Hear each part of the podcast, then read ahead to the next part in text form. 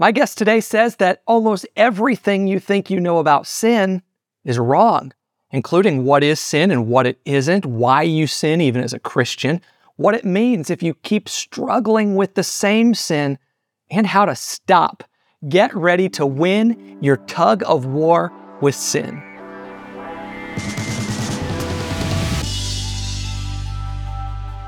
This is the Shut Up Devil Show, and we are all about shutting down the lies and the struggles that keep you from thriving in God's design for your life. And we're here to do it every single week with a live online audience. It's Thursdays at eight p.m. Central. I'd love for you to join us live sometime. Kyle Winkler dot org slash live. Well, today is something special.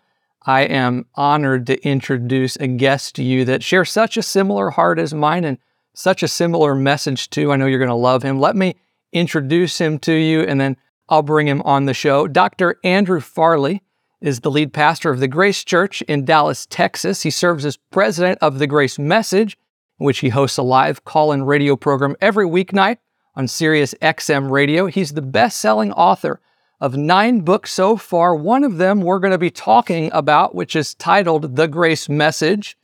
Is the Gospel Really This Good? Doctor Farley, obviously, grace is your subject, and before we get to talking about it, I want to just read a quote about grace from your book. You say, "Grace is a word we all know, yet we so often fail to really believe in what it means. Grace is both essential and dazzling. It raises eyebrows. It begs questions." We're going to talk about some of those questions that it begs. You say, "Grace turns everything upside down." And I think people are going to understand why you say that by the end of this interview here. But I want to hear from you first. What is so upside down about this grace message, grace theology, this message that you've devoted your life to, compared to the gospel that a lot of other people, I think probably most Christians, hear and are trying their best to follow? Yeah, well, thanks. Uh, first of all, thank you for having me. It's great to be with you today. And as far as uh, God's grace, Kyle, I mean, uh, my goodness, uh, you look at what we believe as Christians, and it's already unfair right at the start. Uh, we get everything for free. We get forgiveness for free. We get to be righteous for free. Uh, we go to heaven for free at no cost to us because it cost Jesus everything. So grace is really, really unfair. Uh, and I'm thankful for that. Thank God we don't get what we deserve. Uh, in Christ, we get what Jesus deserves. And so that's what I mean by everything's upside down. But I think that uh, we're saved, and then whether it's five days, five months, or five decades later, uh, something happens. Uh, we encounter some teaching that confuses us. Uh, we get off on a tangent. We're easily distracted. Next thing you know, we're glad we're going to heaven, but we're pretty sure that God is ticked off at us. Uh, we're pretty sure that, you know, we fell out of his will, or we fell out of fellowship, or he's not going to bless us anymore, or we've got uh, generational curses, or, oh my goodness, I could go down the list, and you know what I'm talking about. Uh, Absolutely. These sort of things are pervasive in Christian culture. Uh, and basically, the idea is then that we started by grace, and then somehow we're supposed to finish another way. And maintain it by what we do is what you're saying. Yeah, I mean, uh, here's the most subtle legalism of today. Uh, are you spending enough time with God? Uh, we hear that. Have you read your Bible long enough? All of that, right? Right, and that's that's all over the place. And yet, here's here's the truth. I mean, spending time with God, there's a deeper message than that, and that is that you're in union with Christ twenty-four seven without interruption. You're one with Jesus wherever you go. Everything is spiritual. You're always in Him. He's always in you. So I think legalism is just kind of puny and pathetic in a way compared to the depths and riches of the real message. And, and that's what I'm talking about in the grace message. I'm saying, Uh, life is way too short to miss out on God's very best, and the gospel is not just good news, it's great news. I love how you say in your book that the grace message is is a high-octane message, because I think, I know I hear it a lot, we get people that say, why don't you get on to something else? Why don't you get into a deeper message? Talk about the spiritual disciplines. What do you say to that? Yeah, well, I mean, there aren't any spiritual disciplines. That's made up jargon. I mean, we literally made it up. You don't find it in the Bible. Uh, what you find is that praying is talking to your Father. Imagine if you told your dad, uh, hey, Dad, I, I really don't want to talk to you, but don't worry, I'm going to discipline myself to talk to you. Uh, imagine if he wrote you a letter while he was away on a trip and you said, hey, Dad, I really don't want to read this letter, but you know, they're telling me I got to discipline myself to read it, so I guess I'll look at it tonight for twenty minutes. You know, it's just uh, it's just a psychology that we have taught. It's a legalistic psychology and mentality, and it's like we're blinded by it. Once you get into that stuff, you can't see that the gospel really is way better than all of that nonsense. What you're really confronting through your ministry and in this book, The Grace Message, is performance-based Christianity. And I know that most people who were in performance-based Christianity, like yourself and myself for a long time, there comes to be this moment, I think, where it's almost like an aha moment, to where we realize, wait a minute, this isn't working. This is, this is only actually frustrating us far more. It's not making us better, that's for sure. We're not sinning less because of it either. Yeah. I had that kind of aha moment in my mid-twenties in my apartment when I was kind of brought face to face with the cross and the finished work of Christ. What was that moment for you when you realized, wait a minute, this isn't working, yeah. There's got to be something else? Yeah, I was nineteen years old and I was on the floor begging God for answers. Kyle, I was saying, God, I'm doing everything they said to do. I mean, I'm I'm sharing my faith with every single person that I meet, whether they want to hear it or not, they're going to hear it. And I'm in church every time the doors are open. Uh, I'm reading my Bible four and five hours a day, and yet I still don't feel like I'm growing spiritually. So, I mean, where did I go wrong here? My formula is broken, God. So, So help me, show me. And I mean, Kyle, it wasn't a lightning bolt out of heaven. It was more like uh, ten years of replacing uh, those old thoughts with new thoughts. And at the at the center of that uh, was God's grace, and just understanding that grace goes beyond salvation, that, you know, you're you're immersed in grace, you're standing in grace. There's grace on your left and right. Uh, grace is what teaches us to say no to sin, uh, Titus says. So anybody who thinks we need to balance grace or that we need less grace, it's kind of like saying we need less victory over sin. I've heard you say that the book of Hebrews was really an eye-opener for you. And I know that that might sound strange to some people because the book of Hebrews doesn't seem to get a lot of attention from preachers. So what was it in in your study of Hebrews? What was there something that that really was eye-opening to you?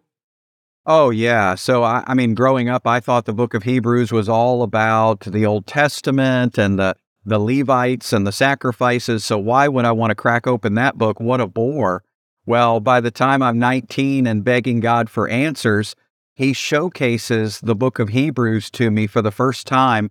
And as I dive deeply into it, I discover, wait a minute, there's a lot of things in the Bible Belt that aren't in the Bible.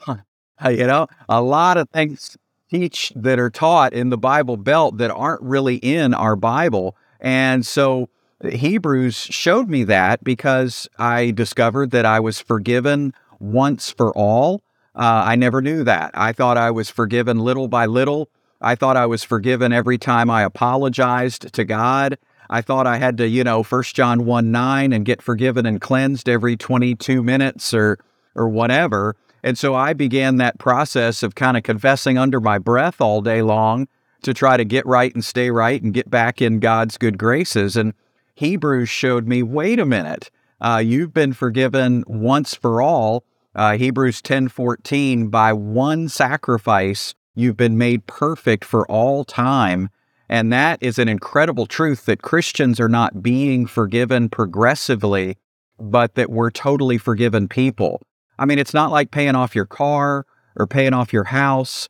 Uh, Jesus paid it all. We sing that stuff in church. Jesus paid it all all to him I owe. And then twenty minutes later in the parking lot, we're asking him if he'll forgive us for our sins.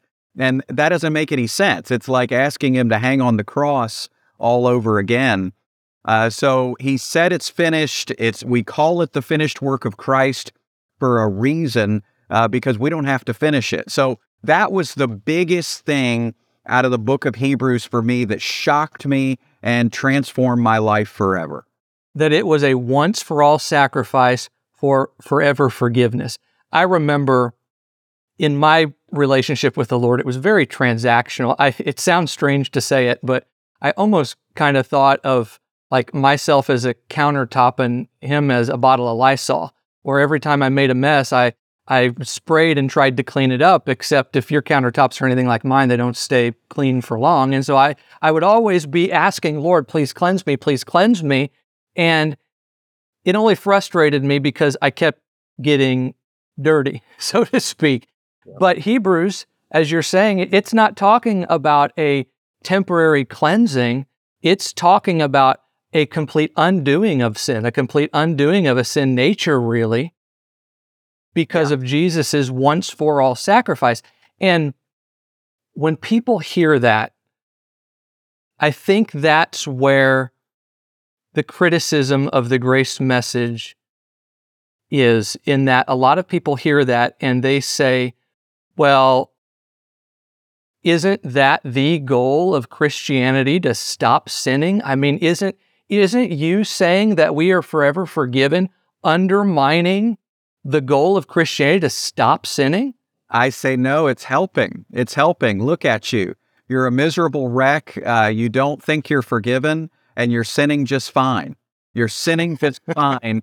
You're sinning just fine without the finished work of Christ. Look at you. You're asking for forgiveness twenty-eight times a day, hundreds of times a month, and you're sinning just fine. So what if we gave God's grace a chance? You know, Titus two says the grace of God teaches us to say no to sin. And then Peter says if you're lacking godly qualities, he says it's because you've forgotten your purification. So maybe we should remember our purification. Uh, you know, back in South Bend, uh, I lived in a house that had three bedrooms, and one of those bedrooms was our master, but the other two were, you know, one was for a guest, and then one was my office. Now, you talk about confessions, uh, my office was filthy. My office was a wreck. And then that guest room was pristine and clean. So imagine you're you're walking down the hallway of that house with a piece of garbage all balled up, ready to toss somewhere. Uh, where are you going to toss it? Are you going to toss it in the clean guest room or in my office? Well, of course, you know, the thought is I'm going to toss it in your office because it's already dirty. So why why not throw one more on the pile? And so I would say to the Christian, hey, Christian, which room are you? Uh, when a sinful thought travels down the hallway of your mind, which room are you? Because if you're that, that, uh, dirty office, then you know what? Why not just throw one more sin on the pile? But if you're that clean guest room, then you look at that sinful thought and you say, wait a minute, I'm holy, I'm righteous, I'm forgiven, I'm cleansed, I'm clean, and I'm close to my God.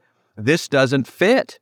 I remember growing up in the tradition that I did, we had to memorize the Ten Commandments before we could even read them, I think. And we had a practice regular confession, and we were taught that the Ten Commandments are something that tells us what sin is. And as a matter of fact, if, if like as a third grader or something, when we were confessing our sins, if we couldn't think of what did I do wrong in the last three months since my last confession, they would have us go through the Ten Commandments. Okay, well, I lied to my mom and dad, and I, you know, on and on. But in your book, you you make a statement that I want you to explain here, because I think it's so good. You say that our spiritual relationship with the Ten Commandments should be non-existent. How do we know what sin is and what sin isn't if we don't have law like the Ten Commandments? Well, it's also the opposite. Imagine defining sin by the Ten Commandments. So Friday night emails are sin, and Saturday yard work is sin, uh, because you're not keeping the Ten Uh-oh. Commandments. Yeah. So, you know, you're, you you might love that Friday Friday or Saturday yard work is sin. You can tell your wife that. Uh, but seriously, I mean, you know, seriously, we start defining sin uh, by the Ten Commandments. And then the question is, why did we pick those? Why did we randomly pick those ten? There's not a verse, there's not a shred of evidence in the New Testament that we're allowed to dice up God's law into ten and get it the way we like it, discarding six hundred three laws at random. Uh, you know, James says if you keep the whole law and uh, and stumble in one point, you're guilty of all of it. And Galatians says, cursed is everyone who does not keep everything written in the book of the law. That's the whole Torah, all six hundred thirteen commands. So the law is not choose your own adventure. Uh, the law is... The law is not multiple choice. Uh, the law is not a buffet line at the Chinese restaurant. I mean, the law is an all or nothing proposition. And when we realize that, then we say, okay, that's why I got to be dead to the law, free from the law, not under the law. Christ is the end of the law for all those who believe, Romans says. So, you know, getting to the core of your question then, I mean, the Ten Commandments is not an exception. Uh, Paul says in Second Corinthians three, the Ten Commandments written on stone are a ministry of condemnation and death. And mm-hmm. then in Romans seven, just think about Paul's struggle. His struggle was with coveting, and he was under a commandment. Which commandment? It was, thou shalt not covet. And what happened? Coveting of every kind. And then what's the solution? Apart from law, sin is dead, he says. So in context, what does he mean? He means get away from that covet command. Apart from the Ten Commandments, apart from the coveting law, sin is dead. So how are we going to define sin today? Well, how about by looking to the New Testament and say that anything that is not of faith is sin. It's all about dependency on Jesus. You could give a million dollars to charity, and it could be prideful sin. So we need a better definition than six hundred thirteen laws of Judaism. We need to know that anything that's not in dependency on Christ, that's what sin is. So let's walk by His Spirit. First John three twenty-three says it there. That is belief, and it's loving one another, right? Yep, those are the commands that are written on our hearts. I mean, we don't have, I, I've heard it all my life. You know, Christians many times will say, oh, yeah, yeah, yeah, we're dead to the law, but the law is written on our heart. And you just want to say, wait a minute, you got no... Shell- six hundred thirteen laws are written on our hearts, right? Right. I mean, you got no shellfish written on your heart. You got right. no pork, no sloppy joes written on your heart. I mean, it's pretty clear that it's these New Testament commands, believe and love, that's what's etched on the lining of our new hearts. So obviously, in grace theology, we're not talking about that God does not care if we are addicted to something or if we are doing or involved in destructive behaviors, whether that's to ourselves or to someone else. That's that's not the message here. Right, right. So for somebody that says, and I get these emails all the time, I'm sure you do too, for somebody that says, I'm really struggling with name the addiction, mm-hmm. name the issue, how does grace respond to that?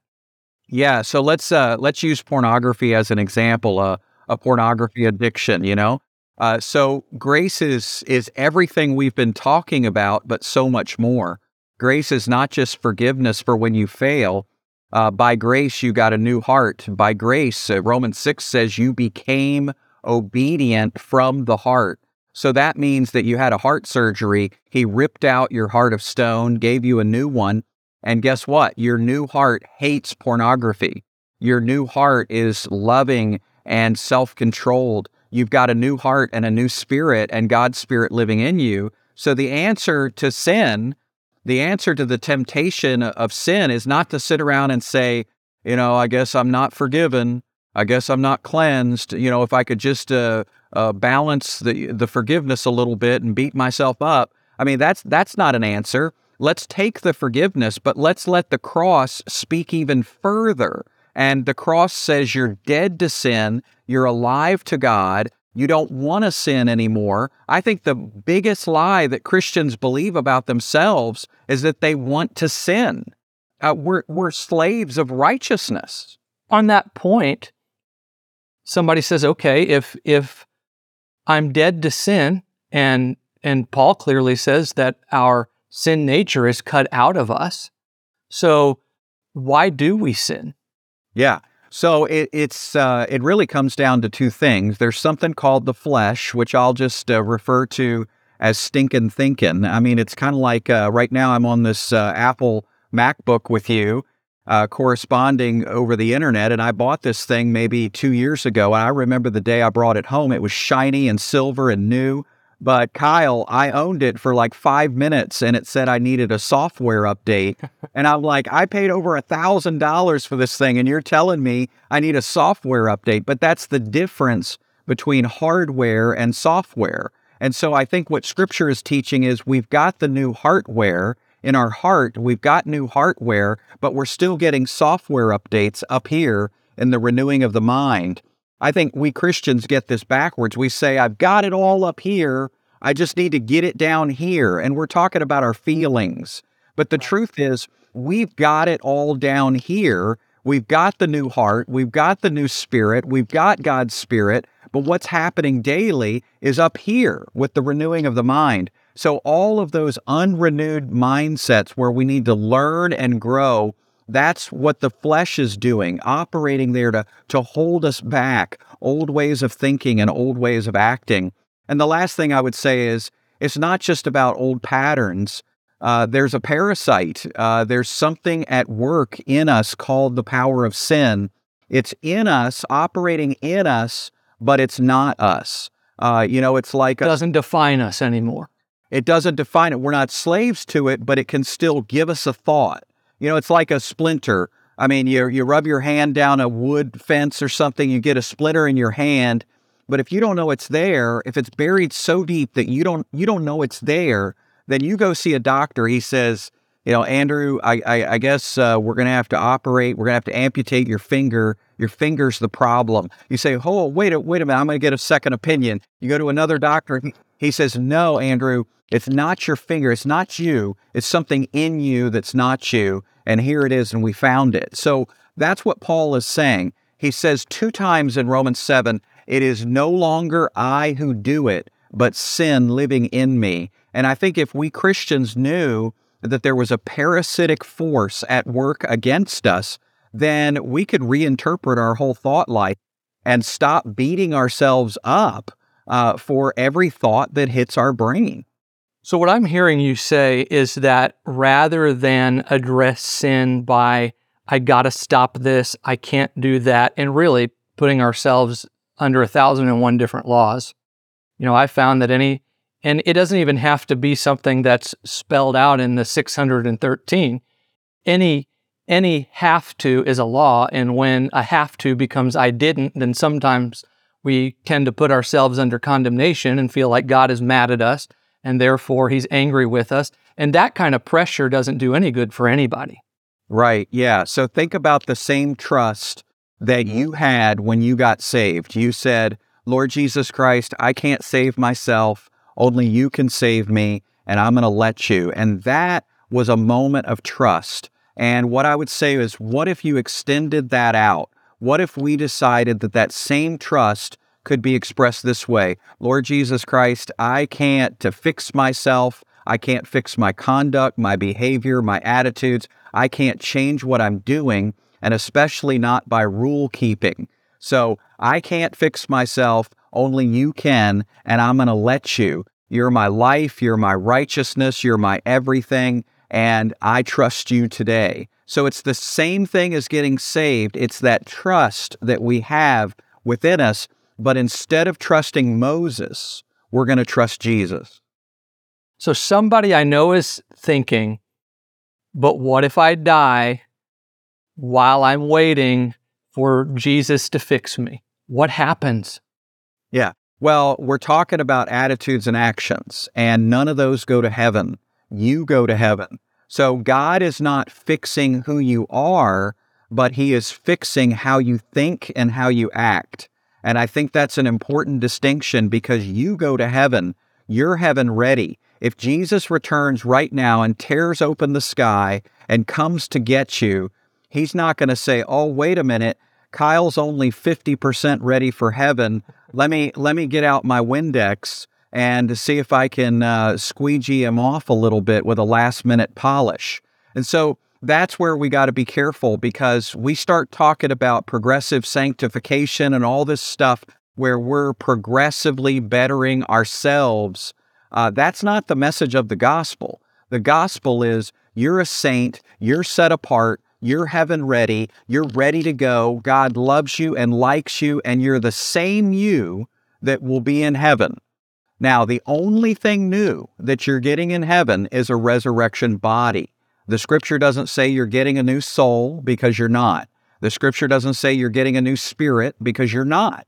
You're already who you need to be. So you're heaven ready, uh, but God is working on our attitudes and actions. That's not rejection, that's love. So the message that you're saying here, it's not stop this, don't do that. When it comes to sin, it's really identify with your new identity. Yeah, it's like this morning, you know, I decided to put some clothes on and I decided to wear the sizes that fit. Uh, you know, I, it's like that program, uh, What Not to Wear, that was on in Britain for so long. They give you a budget, they raid your closet, they tell you this looks horrible. Then they say, let's go shopping. And by the end of the program, you got a whole new wardrobe. Well, that's what God is saying. He's saying, put off bitterness, put off resentment, put on love, put on Christ. And he even says, Paul even says, do what is fitting for saints. So let's wear clothes that fit, because look at you, you're gorgeous. You're spiritually gorgeous on the inside. So let's wear clothes on the outside that make you look great. Oh, perfectly said. Well, would you close us in prayer, Doctor Farley? I know there are people that are saying, I want to get what you're saying. I want to get this grace. I want to get out of the frustration of trying to get something from God. Would you pray for them right now? Sure. Father, we uh, we thank you for this opportunity to brag on Jesus. We thank you that it is a finished work and that we don't have to finish it. So right now, as the body of Christ, with you as our witness, we confess that we are totally forgiven people. We confess that we are the righteousness of God. We confess that you have made us clean and close by your work, not ours. And all we can do, Father, is say, wow, and thank you. We are so grateful for Jesus. In his name we pray. Amen. Amen. Well, thank you, Doctor Farley. You know, as we said at the beginning, grace begs a lot of questions, especially when we're talking about a topic like sin. Maybe you wonder, what about confession of sin? Don't I need to ask God to forgive me after I sin? What about certain commandments like honoring the Sabbath day? There's so much that we couldn't cover here, but Doctor Farley does in his book, The Grace Message, in his typical no-nonsense style, he answers the big questions in a way that just makes sense. You'll be reading and thinking, why didn't I think of that before? And you will gain more and more freedom with every page turn. I can't say this any stronger.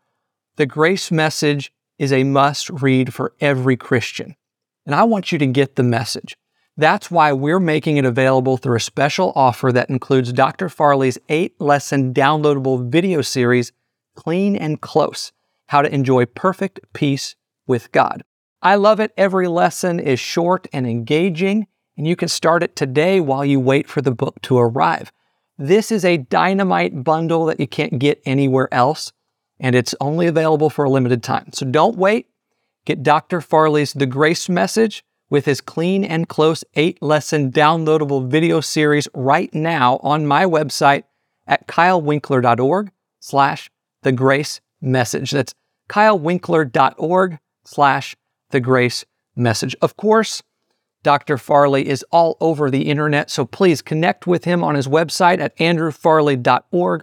On his mobile app, just search Andrew Farley in your app store, or tune in to his weeknight radio program at eight p.m. Eastern on Sirius X M channel one thirty-one. Okay, that does it for the Shut Up Devil Show. Remember, God is good and He is for you, and we're here for you too every week on my website at kyle winkler dot org, on our podcast, and wherever you get your social media. Don't forget, wherever you're watching or listening, tap that subscribe or follow button so that you never miss a show. See you next time.